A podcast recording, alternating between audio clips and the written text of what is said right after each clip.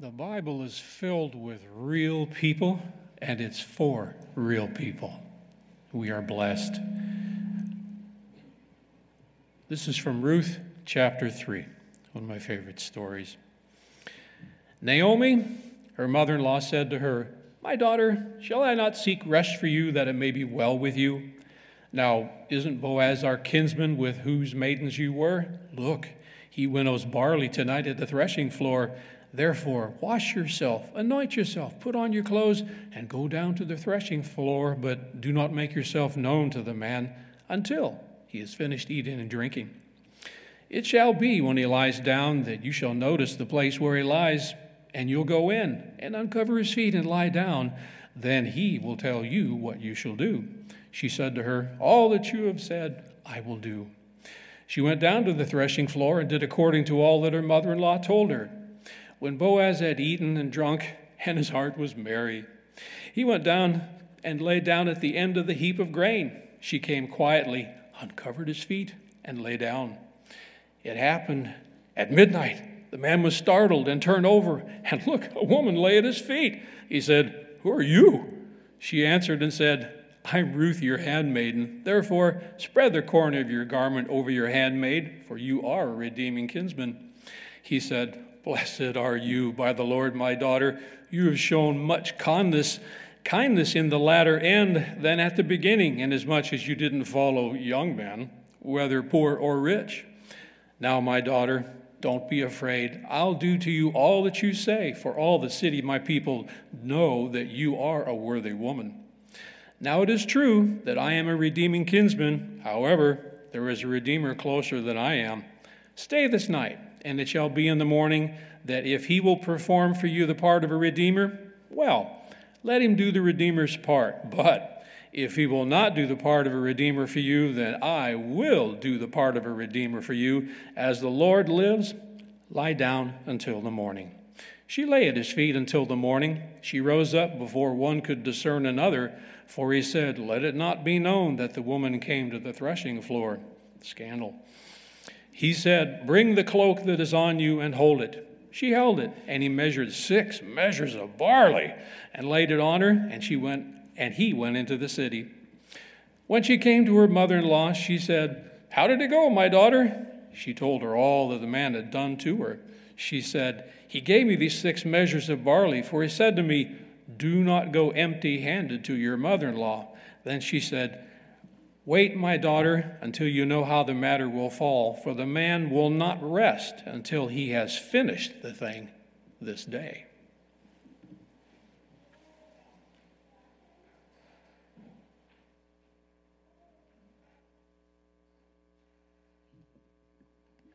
Thank you, Joe. Cold feet and humble hearts. Carolyn James tells of a short story by Maeve Binchy about a couple on the eve of their big wedding. Guests and relatives had arrived from out of town. After months of planning and many dollars spent, all the details were in order. Flowers were in place, the church looked lovely, and at last the bride had nothing to do but prepare herself. She was looking forward to a long, hot soak in the bath and a restful night of sleep. And now, this. Her fiance, sitting across from her and looking ashen faced, fumbled for words. She could hardly believe her ears. On this very night before, he was backing out. There was nothing she could do. Words of reason, tears, pleading. He just would not go forward. To save face, she at least persuaded him to let her be the one who didn't show up for the wedding. At least save me that humiliation, she begged. Let me be the one to bolt. Relieved that she seemed to be taking it so well, the young man agreed. Under the circumstances, it was the least he could do. So the next day, as promised, he solemnly took his place at the front of the church with the best man and the pastor. The attendants all processed, and finally the opening notes of the wedding march began to sound. The big doors opened in the back. All eyes turned to look, including his. And there she was, coming down the aisle, perfectly at ease on her father's arm, and as beautiful a bride as anyone could imagine. The couple didn't discuss what happened until sometime later on their honeymoon. But the upshot was she knew him better than he knew himself. She knew. It was simply a classic case of cold feet. The experience surely put him on notice that there would be a very good chance she would outsmart him again in the future. Many centuries ago, on a threshing floor in Bethlehem, another man named Boaz got cold feet too although the chill he felt was from the crisp night air and the sudden discovery of a hot young woman at his feet. There probably aren't words to describe his shock at the awful predicament he found himself in, and it would have been priceless to see the expression on his face. We've come to the R rated chapter of the story of Ruth this morning and the steamy rating is rightly deserved. This is the part we skip over when we tell our kids the story in Sabbath school. The narrator has fairly well loaded this chapter with sexual overtones. To say there is a certain tension in the air is an un- understatement. The big question is this just what happened under the covers that night on the threshing floor? Naomi wants to know. We want to know. Everybody wants to know what went on between those two. And the answer to that, as we will soon discover, is more than what first meets the eye. But we have to pay careful attention to detail. Like all good thrillers, this one has a surprising plot twist we're likely to miss. This is our fourth morning together in the Bible book of Ruth. As I have told you previously, this series draws on Carolyn James' outstanding commentary, Finding God in the Margins. Has anybody purchased the book yet? Nobody. One. Okay, good.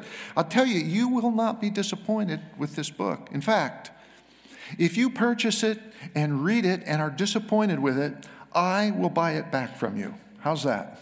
You got nothing to lose. It's very good scholarship and very well written. Two weeks ago, we left Ruth and Naomi in Naomi's tiny dwelling as Ruth pours out enough grain after one day gleaning in the fields to keep them from starving for the next two weeks, and the promise of enough to come to keep them eating for the next year. It's a godsend, literally. Old Naomi grieving, embittered, useless, believing that God has withdrawn his favor from her and forgotten her. She is overwhelmed by what Ruth pours out. But when Ruth reports she has gleaned in a field belonging to a man named Boaz, Naomi's eyes are opened, and for the first time in a long, long time, she sees God at work and we witnessed the moment of God's resurrection power flowing into Naomi's ebbing life. In the pile of grain on the table, in Ruth's satisfied eyes glistening in the lamplight, Naomi recognizes God has not withdrawn from her his Hesed, and you remember that term. She is still in his love, regardless of the disasters that have befallen her and what she says at that moment is really the turning point of the whole book. At least it's the turning point in her life's experience. Then Naomi said to her daughter in law, Blessed be he by the Lord, whose kindness has not forsaken the living or the dead. He has not abandoned her. Of course, her, her circumstances haven't changed. She still grieves the loss of her husband and sons. She will to her final days. She remains a childless widow facing a tough future, but now she knows that God has not cast her aside nor discarded her. And from this point on, she is a changed person. Naomi's life will begin to blossom again as she starts to focus outward. But if you remember two weeks ago, it was not only Naomi who got a jolt of very good news that night, Ruth did too. Because now Naomi has her own surprising news to announce. Ruth, who, who has no idea, really, about the man in whose field she had just happened upon to glean, now learns that God had been at work in her life too, behind the scenes, providentially guiding her footsteps to that very field. How? Because Naomi, what she reveals, something Ruth would never have guessed in a hundred years. Naomi added, That man is our close relative. He is one of our kinsman redeemers. Now, it just so happened in Israel, there was a law that God had given his people that provided a way of rescue should a man fall into hard times, become poor, become, be forced to sell his land, or, or uh, and, and this is all outlined in the 25th chapter of Leviticus. Leviticus 25. It's really an amazing chapter in a, in a book that most people consider to be as dry as hot sand. If you haven't read, read Leviticus 25 lately, you should do that. It just lays open the compassion that God has in his heart for marginalized people and that he would like to put in the hearts of his followers for marginalized people. According to the kinsman redeemer law, when a man became poor, and was forced to sell his land or even to sell himself as a slave, because that literally happened in Bible times, his nearest male relative could buy him back or buy his land back for him. This ensured that a man's inheritance would always remain within the clan. The price of the property was based on the number of harvests remaining until the year of Jubilee when all the property that had ever been sold in Israel would revert back to the family line of its original owner. This is how, this is, this is the third law that we need to understand here. The first law, remember, was the gleaning law. Landowners were to leave the edges of their fields unharvested so that the poor could eat. Levirate marriage was the, the second law. This is the law Naomi referred to in despair on the Bethlehem road when she said, Am I going to have any more sons who could become your wives or your, your husbands? The, the Levirate law centered on progeny. You remember that. A dead man's blood brother had responsibility to marry his childless widow in order to produce a son who would not only inherit the dead man's property, but would carry on the family name. It ensured that the family name would not die out. Now, this law is of no help to Naomi because the family line has stopped with Elimelech and her own sons are dead. There is no blood brother, and Naomi will have no more sons. From Naomi's point of view, the extinction of the family line is inevitable. Her family will die out. So now we come to the third law, the law of the kinsman redeemer. And the Hebrew behind this is the wonderful term goel. It means the one who rescues, the goel. There were additional responsibilities of a goel also, if you, if you search it out. The goel was also the avenger of blood, if you remember that term in the Old Testament. And here's where it gets a little confusing. We tend to think that the, the law of the Goel is basically the same as the law of, of levirate marriage. It is not. There are some significant differences. In fact, some scholars say that other than their mutual concern for the poor and their concern that the land must remain in a family line, these two laws are really not even related. First of all, the Levirate law specified a blood brother. But the Goel didn't have to be a blood brother. He could be any close male relative, a brother, a cousin, an uncle, even. So there could be any number of Goels depending on the family, as long as he was male and a close relative. In the second place, the Goel was not about preserving an heir. It was not about raising up a son to carry on the, the dead man's family line. A Goel acted to preserve property within the clan. It was all about the real estate. He went to bat for a male relative not because he had died, but because he'd lost his property through bad luck, hard times, something like a famine or a series of bankrupting crop failures. And in the third place, and, and this is important to remember, it was not absolutely mandatory for the Goel to step up and do what he was called to do. It would require sacrifice, and he didn't have to do it. And here's one of the details that we've got to catch to make sense of what goes on on the, on the threshing floor. The kinsman redeemer law is really of no help to Ruth and Naomi either. We've seen how the Levirate law doesn't apply because there are no more brothers for the widows to marry. The kinsman redeemer law is really no help either. Why not? Because there are no more men. They're all gone. Ruth and Naomi are it. They're the end of the line. In Naomi's culture, land was bought and sold and held and redeemed by men, not women. So at the end of chapter 2, there is no other way to see Naomi's future and Ruth's future, no other way to see it than pretty bleak. Their little family is on its way out. Because of the generosity of Boaz, they won't starve.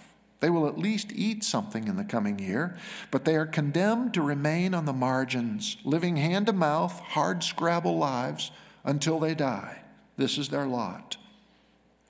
And even if some good hearted Goel Redeemer was of a mind to attempt a rescue of two destitute widows, none are stepping forward, are they? The final verse of chapter 2 said So Ruth stayed close to the servant girls of Boaz until the barley and the wheat harvests were finished. That's probably two, two and a half months. Since we already know the story, we know that in Bethlehem there are Goel redeemers for these women. There are at least two of them, but none are stepping up to the plate. None are volunteering. Nobody's, nobody's coming forward. Life looks pretty bleak. And then we come to chapter 3. By chapter 3, Naomi is reviving, reemerging from her depths of bitterness, and as she does, her thoughts began to concern themselves again with, Ruth's long term welfare. Back on the Bethlehem road, she begged her two daughters in law to return to Moab. Why'd she do that? Well, certainly because she, not because she didn't love them or because she didn't need them, but because in Moab, at least there was a possibility they might find some security and protection in the home of another husband. Even if they were wife number two or three or four, you know, at least they might find some rest, Naomi said, as she tried to, to emancipate them. In fact, that's exactly what she had prayed for them. May you find rest in the home of another husband, she prayed. It's really their only hope of survival. Orpah returned, but of course, Ruth did not. She made that awesome vow to act the part of a son to Naomi, a costly, self sacrificing, come what may act that Boaz, standing in his barley field, names as an act of Hesed that kind of love that freely makes it its business to look out for another person's well being, no matter the cost. Now it's Naomi's turn to do Hesed. She begins to think about what the future looks like for Ruth after she dies. Ruth will be left alone for probably many years, a foreigner, destitute, scraping away at the margins of society. So she begins to formulate a plan. And if her plan succeeds, Ruth will marry, and Naomi will at least die at peace. Verse 1. One day, Naomi, her mother in law, said to her, My daughter, should I not try to find a home for you where you will be well provided for? Now, Naomi is nothing if she's not practical. And the way she sees things, the only way she can secure Ruth's future well being is to find her a husband. She must work within the limitations of the culture. But it's complicated because under patriarchy, it's the men who make these kind of arrangements, and neither Naomi nor Ruth have a man to advocate for them. If Ruth were back in Moab, a man would do this, but she's a foreigner in Bethlehem. In Bethlehem, it will require some very creative thinking, and it will be fraught with risk. Now, do you think Naomi has any particular man in mind as she's coming up with her plan? Of course she does. Is not Boaz, with whose servant girls you have been, a kinsman of ours? Why Boaz? Is it because of the romance factor? Does Naomi know Boaz has got his eyes on Ruth already? I used to see it this way. In fact, once I taught about this very chapter and said, Boaz is a good man, but just like a lot of guys today, he's having a little trouble with the commitment factor, all right? He just couldn't get himself to, to step up to the plate. So Naomi and Ruth, they conspire together to nudge him along, to entrap him almost, but in, in a good sense, because really, they know him better than he knows himself. They, they know he wants Ruth. And so, in order uh, to get to get to, to, to, get her, they will use Ruth's um, feminine attractiveness, shall we say, in order to get Mo- Boaz to make the commitment he's not bold enough to make on his own. Well, nothing could be further from the truth. Okay, then. Well, maybe she settled on Boaz because she has already identified him as a Goel, a rescuer. Nope, sorry, wrong again. Notice how Naomi refers to Boaz here. She says, Is he not a kinsman of ours? What does she not say? She does not say kinsman redeemer here. She does not use that special word goel because Naomi knows that technically her, situ- her situation is outside the scope of that law. He's only a relative. Why Boaz then? She has selected Boaz because, number one, he's already shown himself to be a kind, generous hearted man. Number two, because of his reputation. You remember, it, it is one of Hayil. He is a man of principle, of valor and courage, and, of course, he is a man of means and power and privilege. He is financially able to provide uh, the rest that Naomi seeks for Ruth. And number three, he is a kinsman, he's a near relative. Chances are higher that he will accept than if he was just some stranger. In other words, Naomi isn't going to approach Boaz because she has any sense in which she is owed or that Boaz is legally obligated. She will approach him on the basis of mercy. She will plead for mercy. She will appeal only on the basis of the good man's proven character and generosity. And she knows she must do it at the right time, the right place, in a private setting, in a way that will not dishonor Boaz if he declines, nor compromise Ruth's reputation if the scheme fails. Naomi outlines her plan. Tonight, he will be winnowing barley on the threshing floor. The threshing floor was a place in the open air where, where, there was plenty of breeze available, and the bundles of grain were, uh, were spread out on a hard surface and trampled by animal hooves or the, the, the heavy weights of a threshing sledge or by workers with sticks beating the stalks in order to separate the grain from the husks.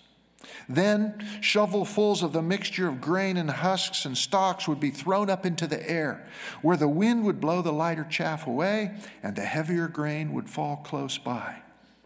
Naomi gives Ruth the instructions that she is to follow Wash and perfume yourself, and put on your best clothes. Now, some have suggested that Ruth is to dress herself as a bride I think that may be stretching it a bit because one thing that she probably didn't bring her with her from Moab in her tiny bundle of possessions was her wedding dress. But she will at least signal that her period of mourning as a widow is over. She will dress her best, she will smell her best, she will even show that she is eligible and available for marriage. Then, Naomi says, Go down to the threshing floor, but don't let him know you are there until he has finished eating and drinking. It will be a festive evening. It's the first good harvest since the end of the famine. Boaz and his harvesters will be in high spirits. He will be in a really good mood. There will be piles of grain because God has been good, the harvest has been plentiful. The man will most certainly be in a generous frame of mind. Naomi's got the perfect timing.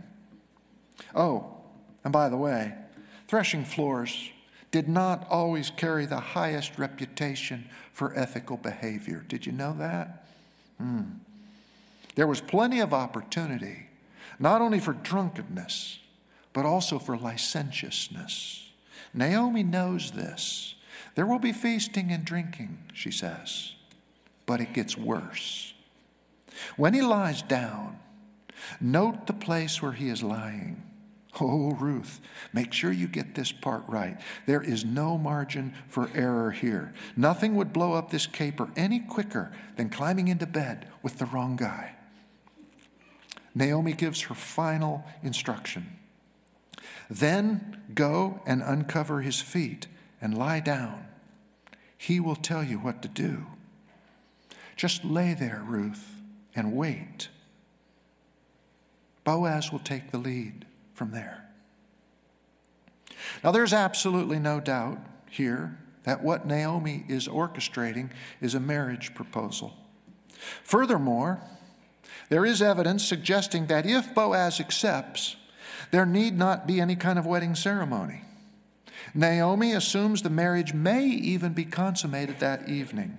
When Ruth returns home later and Naomi asks her, How did it go, my daughter? The literal translation there is, who are you, my daughter? In other words, have you come back as a married woman? Do you belong to him now? Now, let me just ask you a question. From what you know so far, how many of you think this was kind of a risky plan? Anybody? Just kind of loaded with temptation? Any, anybody feeling a little at ease? Yeah, yeah. I think this is a very risky plan. Anybody here raise daughters? I raised two of them, all right? I had all kinds of boys showing up at my house wanting to date my girls. Before any of them left on a date, we had a kind of checklist that we went through. It went something like this If there is any drinking going on, call me. I'll come get you. Check. If he tries to take advantage of you in any way, call me. I'll come get you. Check. If he drives more than five miles above the speed limit, call me. I'll come get you. Check. Check check all the way down you know.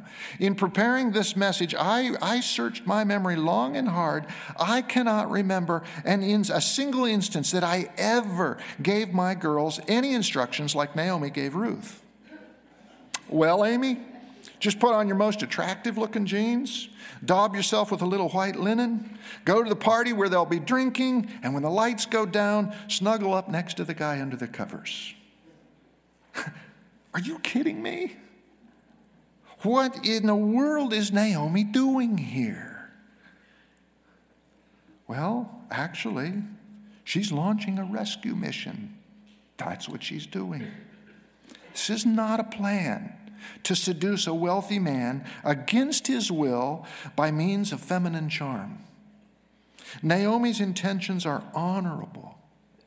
She launches her plan in order to secure a future for Ruth at the expense of her own. She is motivated by the same thing that she knows motivates Boaz and Ruth. Can you guess what it is? Hesed. It's Hesed. The choice to spend herself for the benefit of another. This is a kingdom of God decision. And she is willing to take the risk and send Ruth into the lion's den because of two things. Number one, she knows Boaz is a man of character. He is hayil, honorable. And so he trusts his character and he knows he will not take advantage of Ruth. And number two, she knows Ruth is a woman of character as well. Her actions will signal clearly that she is available for marriage, nothing more. Of course, it's a difficult situation. It's fraught with temptation. But the point is, God's people often face difficult situations in which they have to make a choice whether they will live to benefit themselves and get whatever they can take, or whether, whether they will live to bless others. Now, not many will be as loaded as this one, but they will be choices nonetheless. Will we be guided by self interest and use the situations to advance our own positions? Or will we choose to live in the kingdom of God? There was a teller at the bank I used back in Maine. Uh, you know that bank tellers don't make a huge salary. And it was nearing Christmas, and one day an old woman, dressed in pretty humble clothes, came into the bank with a bag of coins. She wanted to exchange some of them for paper so she could do some Christmas shopping. She was an old woman, but she wanted to buy some Christmas presents for her grandchildren, each one of them. She presented the teller with a bag uh, filled with about $70 worth of quarters and dimes she had set aside in years past. They were all pre 1964 quarters and dimes, which meant they were silver. But the woman didn't know what she had. The teller took the coins and counted back to her $72 in paper money. Of course, the bank teller knew what she now had. So, at an opportune time, she exchanged $72 of her own paper money for the silver and loaded the coins in her purse. Nobody would have ever known, except for what that woman did next. She went to a bullion dealer she sold the silver. I think she got almost $500 for it, as I remember the article.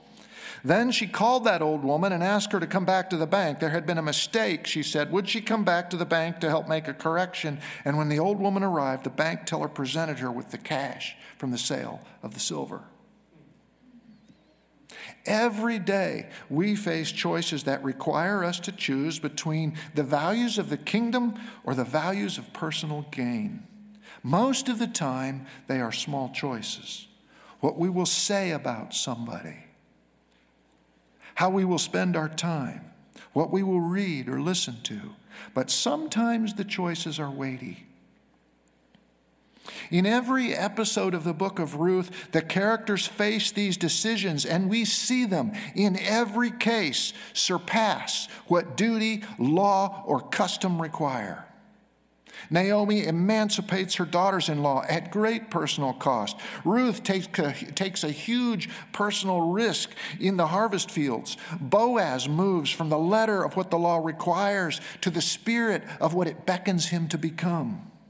These are gospel moments, glimpses of the kind of world that God envisioned at creation and that Jesus came to redeem, and the kind of world we can choose to live in. Now, Naomi's plan is risky, but not in the way we assume it is. Here's what's risky Ruth will offer herself in marriage knowing she brings nothing of value to the table. She is destitute, yet she will approach a wealthy landowner. She has nothing that will enhance Boaz's stature in the community. And that's the basis on which marriages were negotiated, you remember. And she is barren. It's risky because Boaz is old with a wife, maybe more than one, and sons of his own. And Ruth is young. It's risky because in that culture and in that day, women never did the asking. This will be totally preposterous. Ruth is about to rend the social fabric of the culture. That's why it has to be done out of the public eye. Naomi knows that. She knows that Boaz must have an honorable way out. She will not embarrass him nor trick him into this. And it's risky because if it fails, if Boaz does not respond, it may very well jeopardize the relationship, and they will be thrown back into the situation they were in when they first walked through the gates into Bethlehem. Everything will be riding on how Boaz responds. Naomi places extraordinary trust in him, takes a deep breath, and sends pretty Ruth, scrubbed clean and smelling sweet, out into the night. Her mission is launched. Everything goes perfectly according to plan. Ruth makes her way covertly to the threshing floor. Hidden in the shadows, she watches as Boaz, as Boaz finishes eating and settles himself in for a good night's sleep, albeit with one eye open to guard his grain pile. By the way, the Bible says that when he went to lay down, he went to the far end of the grain pile. It's another God moment. God working behind the scenes, making sure there will be plenty of privacy the coming moment so acutely requires. Ruth waits. Weary harvesters make their way back to the village or disperse to find places to sleep on the threshing floor. Finally, all is quiet. The time has come to act. With the stealth of a cat burglar, Ruth rises and cautiously moves without making a sound to the place where Boaz lies sleeping. She uncovers his feet, lies down, and waits to see what will happen next. So far, she has followed Naomi's instructions to the letter, but that is about to change. Imagine the scene. This highly esteemed man of valor, this conscientious, buttoned down Israelite who lives in impeccable compliance with Mosaic law, this happy man sleeping contentedly under the stars after a successful harvest, feels the cool night air on his bare legs. He awakens in shock to the sight of a woman in the darkness lying at his feet. Instantly, he is fully alert and incredulous. Imagine his raspy, suddenly wide awake question Who are you? Her response is straightforward I am your servant, Ruth. But if he was shocked to, to find a perfumed woman lying at his feet, Imagine his surprise at what she says next. And, and, and, she's not supposed to be saying anything, remember? She's just supposed to lie still, keep her mouth shut, and let Boaz take the lead. She is supposed to let the visual imagery alone convey precisely the message Naomi intends to send. This is a marriage proposal. I am available. But instead of waiting for Boaz to act, as Naomi told her to do, she tosses Naomi's script and follows her own.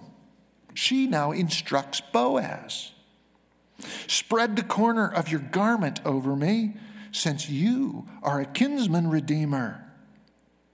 Now, you need to understand here, this is the steamy part. This particular phrase can carry the intention of sexual readiness, right? So, what in heaven's name is she saying here? Somehow it seems like Ruth has just made a big blunder. She has mixed up the Levirate law and the Goel law. Uh, we really don't understand what's going down. But guess who understands perfectly what's going down? It's Boaz. It's Boaz. He gets it, and he is in awe. And although he is shocked, he is certainly not speechless. Notice what he says The Lord bless you, my daughter, he replied. This kindness is greater than that which you showed earlier. And guess what word is lurking behind that word kindness? Hesed. Yeah, it's Hesed. Wait a minute. This seems like a scene of seduction. And yet he is saying this Hesed that you are showing right now, right at this moment, is even greater than what you showed earlier. Oh, what on earth does he mean? Well, he means when she swore that vow to Naomi on the road to Bethlehem. He means when she challenged the letter of that gleaning law so she could gather fresh stalks right behind the harvesters so she could feed her destitute mother in law. What she's doing right now on the floor with Boaz is, is even more of a gospel moment than those things were. How could that possibly be?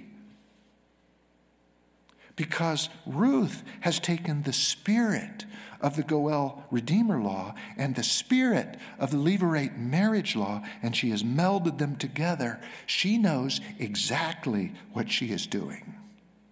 Boaz is, is neither the nearest relative, nor is he Elimelech's blood brother. He is beyond the reach of the letter of the law. But Ruth is challenging him. She is saying, You're not beyond its spirit nor has she forgotten her costly vow. What she is doing now is battling for Naomi's future. And Boaz understa- understands that full well, and he is awestruck. This is, without a doubt, the most surprising twist in the whole book of Ruth. And almost all the commentators you will read miss it. And maybe we are about to miss it too. So here it is. Naomi launched a rescue mission for Ruth. Only Ruth isn't being rescued as Naomi intended.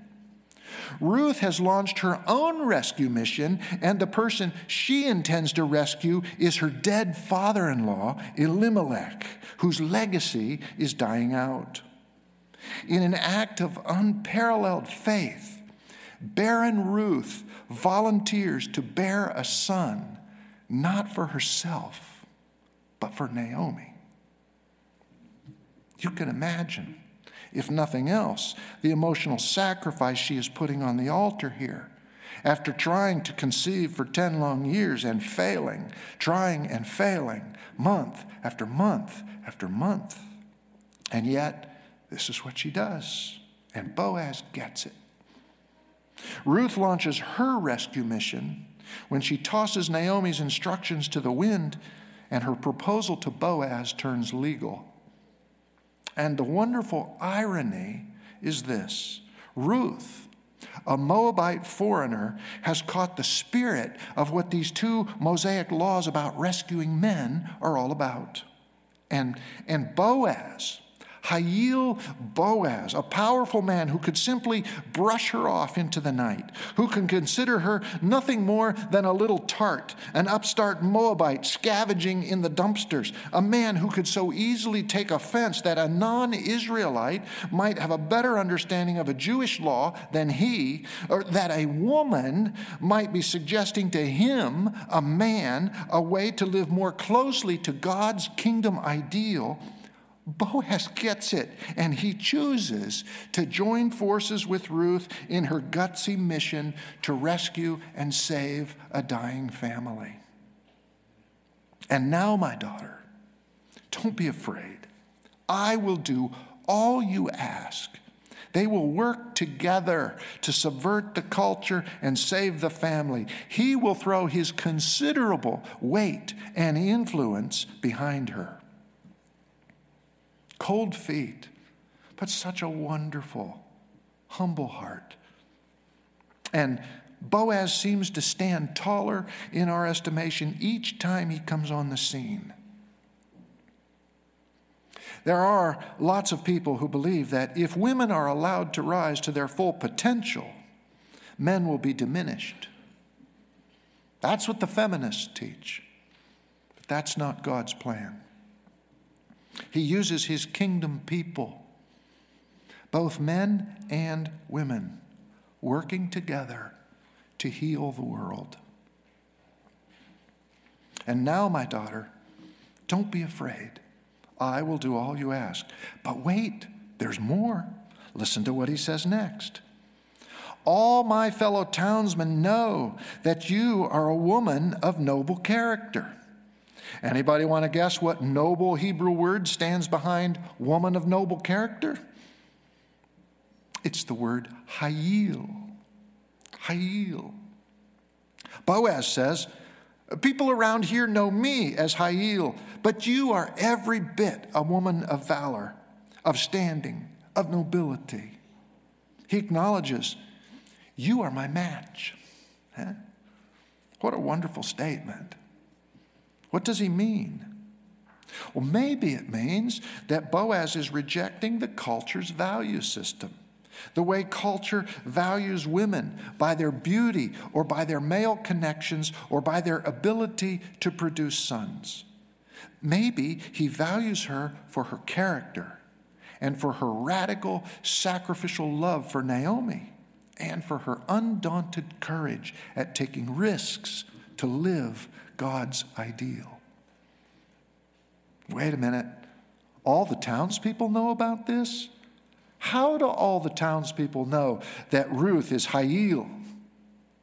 because somebody's been talking. Who do you think it might be? My money is on Boaz. But there's a big problem now a wrench in the gears. Her appeal to the law has changed everything.